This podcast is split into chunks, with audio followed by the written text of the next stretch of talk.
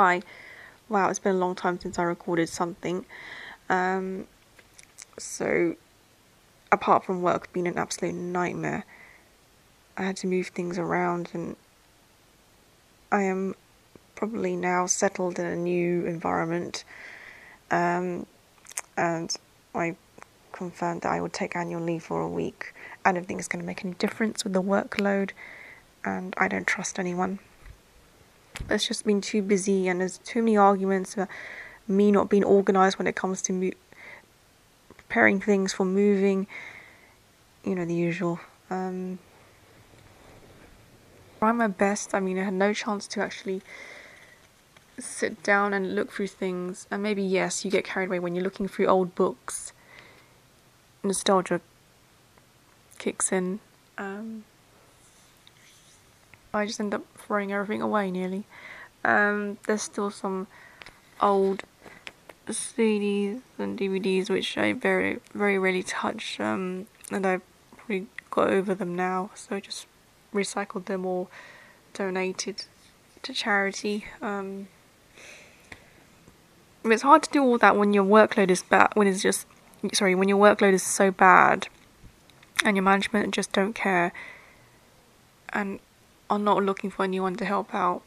And when you do, you just get friends of friends. That's not helpful. So what I heard, I didn't realize there was another extra meeting. I thought that the meeting with doctors and the management was brought forward because the boss was going away on holiday. But it turns out he had another meeting. I think they stuck with that other meeting, which was originally scheduled, because apparently more things had to be said and I didn't get a chance to um, find out what was going on in the meeting um, because it was so busy on that Friday. So last Friday I had to, I was late. I mean, later than usual. And of course, everyone was waiting for me. It wasn't my fault if the train was stuck in the middle of the platform in a tunnel. And, um, yeah, so the doctor I usually have to work with and I find annoying as hell. She was just very passive aggressive. I just don't like I just find her very fake. Unfortunately, everyone around me doesn't see that because I do find her demanding, but they'd say that well, she's very she's awfully pleasant though. Yeah, she's not probably pleasant to you because you're the like the practice manager or supervisor or whatever. They'll obviously treat anyone who's not got the qualifications like they're nothing. So it's just very fake. Unfortunately no one sees that though. Oh, right, of course, because you're all white. Duh. Of course, she wouldn't be hating on the audiologists, and she can't anyway, even if they're all not white. She can't. She can't hate on them because they're doing her job with them. So she's just like pampering them so hard. Oh, just, honestly, she's just better off at another like another clinic, or she could just open her own private clinic and go elsewhere and get her own secretary because she's just annoying and hot. Like all the doctors are annoying. My fine in their own way, but she's just like annoying and a pain in the neck. I'd rather she just go. But is anyone going to listen to me? Of course not. I'm irrelevant. Anyway, I think it's time I have to look for a new job actually. I don't want to, I don't like starting from scratch. It's either that or I have to really reflect on what I can do now, be my own boss, that kind of thing. I have to start. Hopefully, I'll be able to do that while I'm also cleaning up my room and making sure it's all tidy in this new place. I already made a lot of sacrifices. My yeah, my so-called happiness down the drain because of that, because of all this stupid drama. Yeah. So yeah, I guess I do course, when you've just moved from one place where you've been for like many, many years, you have to move out. It's just, ugh. Yeah, I don't know. To get used to the new environment. Oh, well, I'm just really angry with everyone at work. I don't trust anyone now. I don't care how nice you are. You're all crafty, crafty bitches. So no, I don't think I need to like move on in some way. As I say, I have to do what I need to do and do what I, what feels right for me. Hopefully, I can think of something. because I don't think they're going to do much with the, you know, not going to get rid of this former co-worker because they think it's best that she stays until the end, which is a joke, and she makes mistakes and gets away with it. She's just so full of herself. I just I can't with these people. They really don't care. I think I found out the management consultant she was headhunted by the boss. And she hasn't been working in this role for that long. Hmm. More tea needs to be spilled, I'd say. I think the main um, the main takeaway I get from this is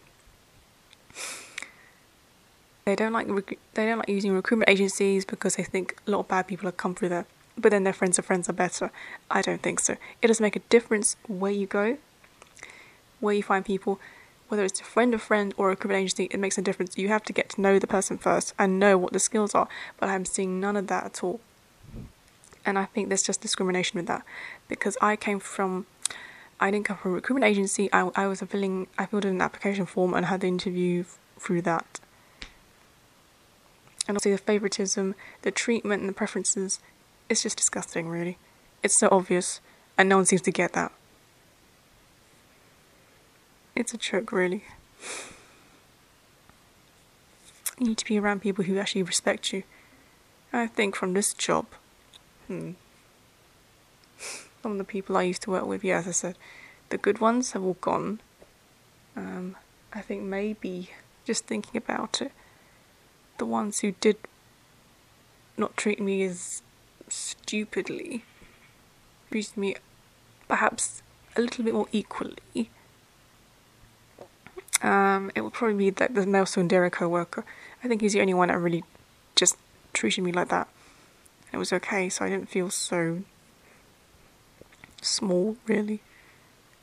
No, I didn't feel inferior. I didn't have to I could I didn't have to like completely explain myself every time. Just being me. Just like that. That's anyone has done that so far. Ain't that great? Yeah, um Yeah, let's just I need to think of something quickly. You know, you told me to keep calm and carry on. Oh gosh, I don't think it's gonna help that in this situation, nope. Okay. I'm just, you know, I need to do something to calm my anger down, don't I? Some people don't deserve the credit, and some people just get away with things, and they don't deserve to be treated as better. You know, it's just the way it is. It. Okay. Um, if I think something else, I'll add it in. But I'll sign off for now. Thanks. Hi. The problem with saying work is like family or we're like a family it might seem like a good thing, but you know, I've been reading articles about this whole phrase, and it's not really a good thing. If you say work is like family, then they expect you to, you have to show some dying loyalty to the very end. And all the years I've been working, I'm not saying I'm perfect. I don't think I'm that experienced or as amazingly skilled as other people. I'm just going to say it like that. But even I can tell. I think especially from this this job I'm doing now,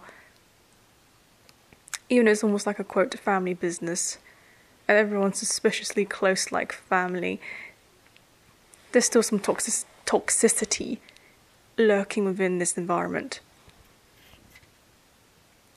And you might be seen as like some MVP.